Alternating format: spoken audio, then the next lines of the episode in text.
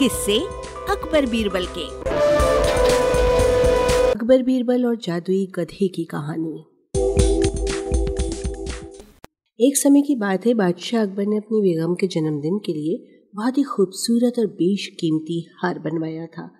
जब जन्मदिन आया तो बादशाह अकबर ने वो हार अपनी बेगम को तोहफे में दे दिया, जो उनकी बेगम को बहुत पसंद आया।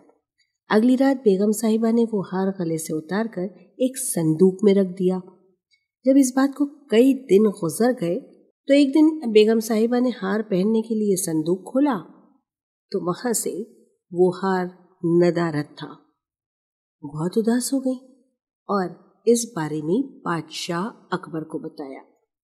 इस बारे में पता चलते ही बादशाह अकबर ने अपने सैनिकों को हार ढूँढने का आदेश दिया, लेकिन हार कहीं नहीं मिला। इससे अकबर को यकीन हो गया कि बेगम का हार चोरी हो चुका है। फिर अकबर ने बीरबल को महल में आने के लिए बुलावा भेजा। जब बीरबल आए तो अकबर ने सारी बात उनको बताई और हार को खोज निकालने की ज़िम्मेदारी भी सौंप दी। बीरबल ने समय व्यर्थ किए बिना ही राजमहल में काम करने वाले सभी लोगों को दरबार में आने के लिए संदेश भिजवाया। थोड़ी देर में दरबार लग गया।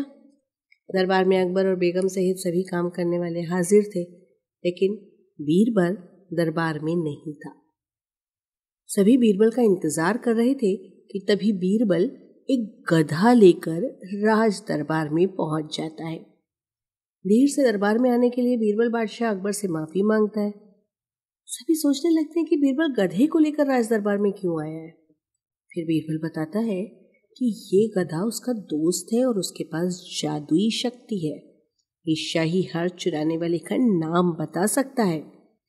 इसके बाद जादुई गधे को सबसे नज़दीक वाले कमरे में ले जाकर वो बाँध देता है और कहता है कि सभी एक एक करके कमरे में जाएँ और गधे की पूंछ पकड़कर चिल्लाएँ, जहाँ पना मैंने चोरी नहीं की है। साथ ही बीरबल कहता है कि आप सभी की आवाज़ दरबार तक आनी चाहिए। सभी के पूंछ पकड़कर चिल्लाने के बाद आखिर में गधा बताएगा कि चोरी किसने की थी।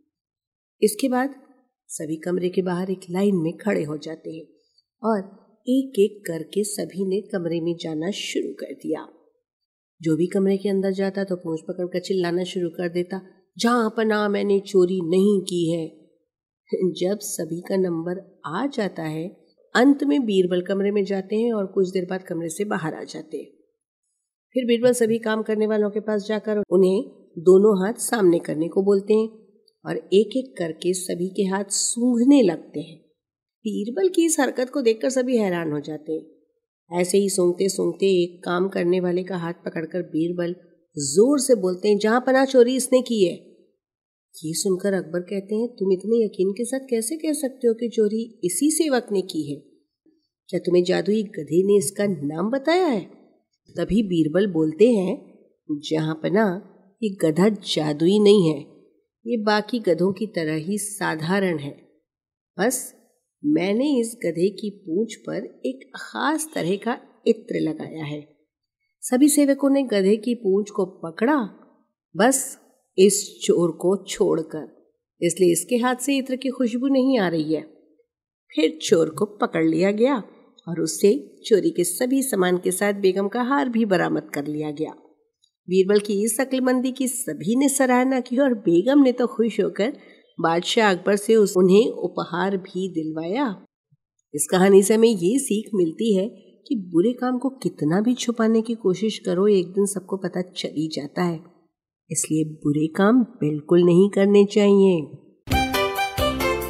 वाचक स्वर संज्ञा टंडन। अरबा की प्रस्तुति।